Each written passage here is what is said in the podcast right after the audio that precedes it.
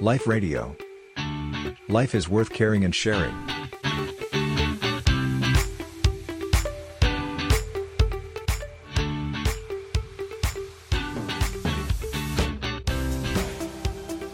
ช่วงนี้ค่ะพระอาจารย์เป็นช่วงที่หลาย ๆ คน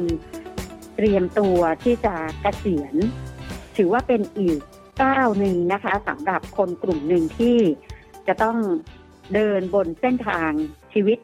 หลังเกษียณเนี่ยค่ะ เวลาเราใช้ชีวิตมาสี่สิบห้าสิบหกสิบปีเนี่ย ลองมองย้อนกลับมาดูว่าเราใช้เวลาในชีวิตส่วนใหญ่ทำอะไรบ้าง จริงๆแล้วชีวิตคนในยุคปัจจุบันอาจจะคล้ายๆกันนะ คือยี่สิบปีแรกก็ใช้กับการศึกษาเล่าเรียน หาความรู้เตรียมตัวที่จะประกอบกิจหน้าที่การงาน แล้วพออายุยี่สิบจนถึงหกสิบประมาณสี่สิบปีเนี่ยก็ใช้กับการทำงาน แล้วพอหลังจากหกสิบก็เกษียณค่ะคำถามก็คือว่าไอ้ช่วงหกสิบปีที่ผ่านมาของชีวิตเนี่ย เราใช้ชีวิตของเราไปส่วนใหญ่กับการทำหน้าที่การงาน แต่หลายคนอาจจะไม่ได้มีเวลาให้กับตัวเองเท่าไหร่ ไม่ได้มีเวลาให้กับการใช้ชีวิตอะเราใช้เวลาส่วนใหญ่ในชีวิต ในการหาเลี้ยงชีวิตคือประกอบอาชีพ หาเงินหาทอง เลี้ยงชีวิต แต่ไม่ค่อยได้ใช้ชีวิต เพราะฉะนั้น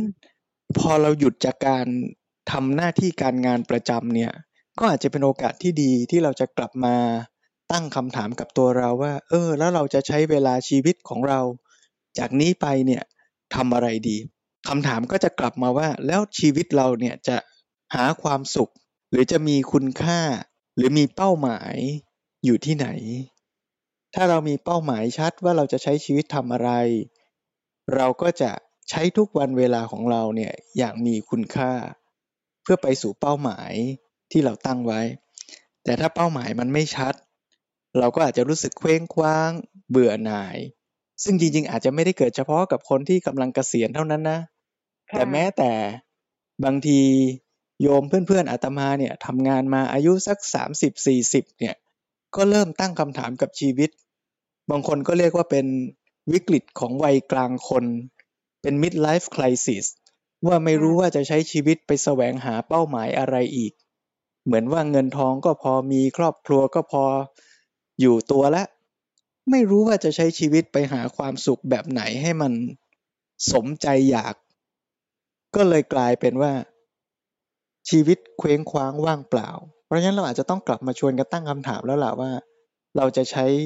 ชีวิตของเราเพื่อเป้าหมายอะไรกันดี เพราะฉะนั้นคนที่เกษียณก็จะใช้ชีวิตหลังเกษียณเพื่อเป้าหมายของตนเอง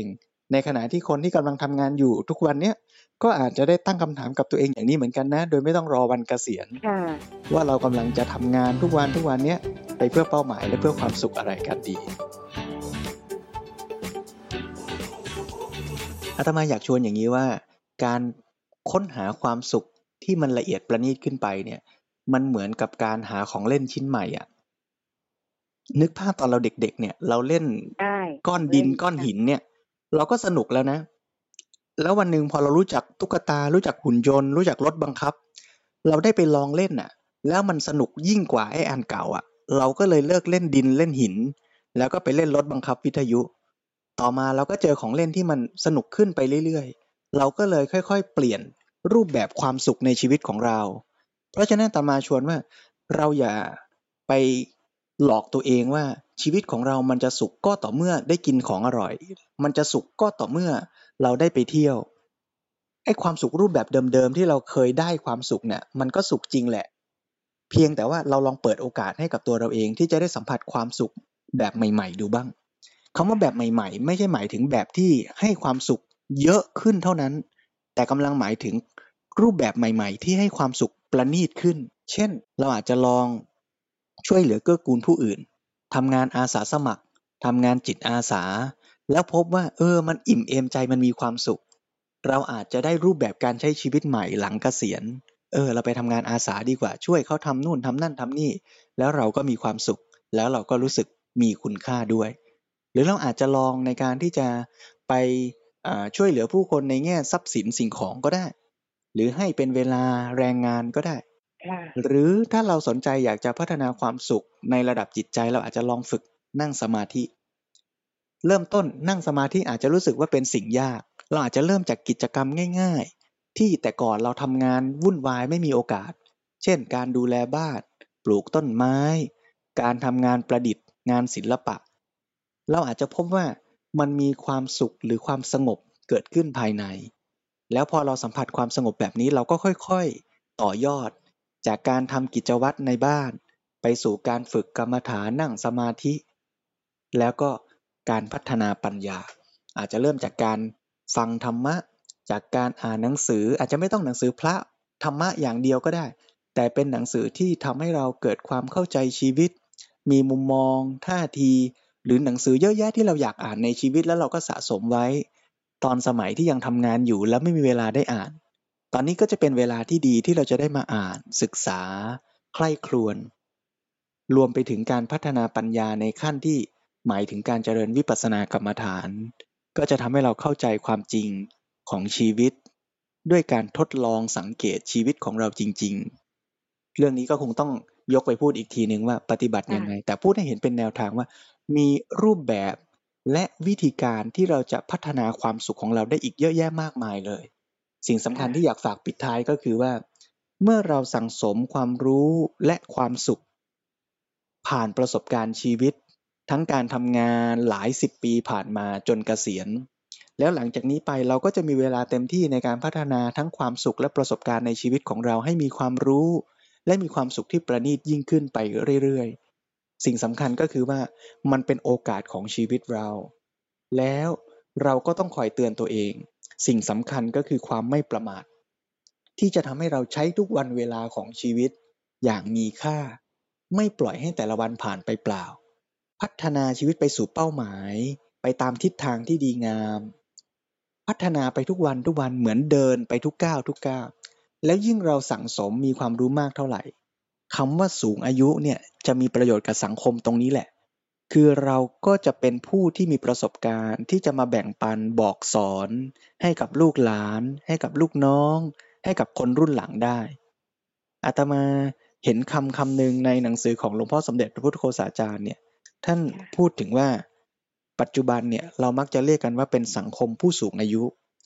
แต่จริง ๆ แล้วอะ วัฒนธรรมไทยเราเน่ะ มันคือวัฒนธรรมการนับถือผู้สูงอายุ คืออย่ามองว่าผู้สูงอายุเป็นภาระ แต่ควรจะมองกลับมาใหม่ว่า ผู้สูงอายุคือคุณค่าของสังคม เพราะผู้สูงอายุคือผู้ที่เก็บเกี่ยวประสบการณ์ และสามารถจะช่วยเหลือเกื้อกูลสังคมได้ เพราะฉะนั้นผู้สูงอายุเองก็ต้องกลับมาตั้งหลักใหม่ว่า เราจะต้องเปิดใจ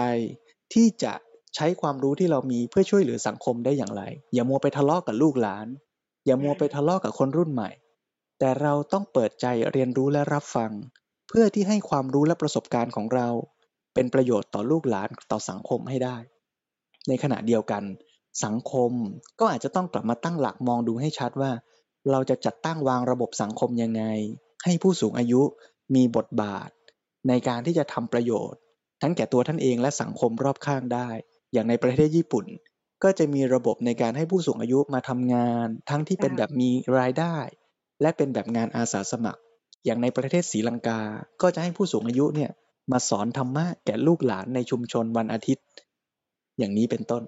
เพราะฉะนั้นอาตมาเชิญชวนว่าเรากลับมาตั้งหลักให้ทุกคนมีเป้าหมายที่สูง มีทิศทางในการใช้ชีวิตที่ดีงาม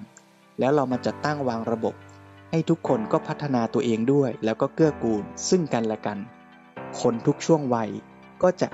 ทำประโยชน์ ส่งเสริมเกื้อกูลซึ่งกันและกัน ไม่ต้องทะเลาะขัดแย้ง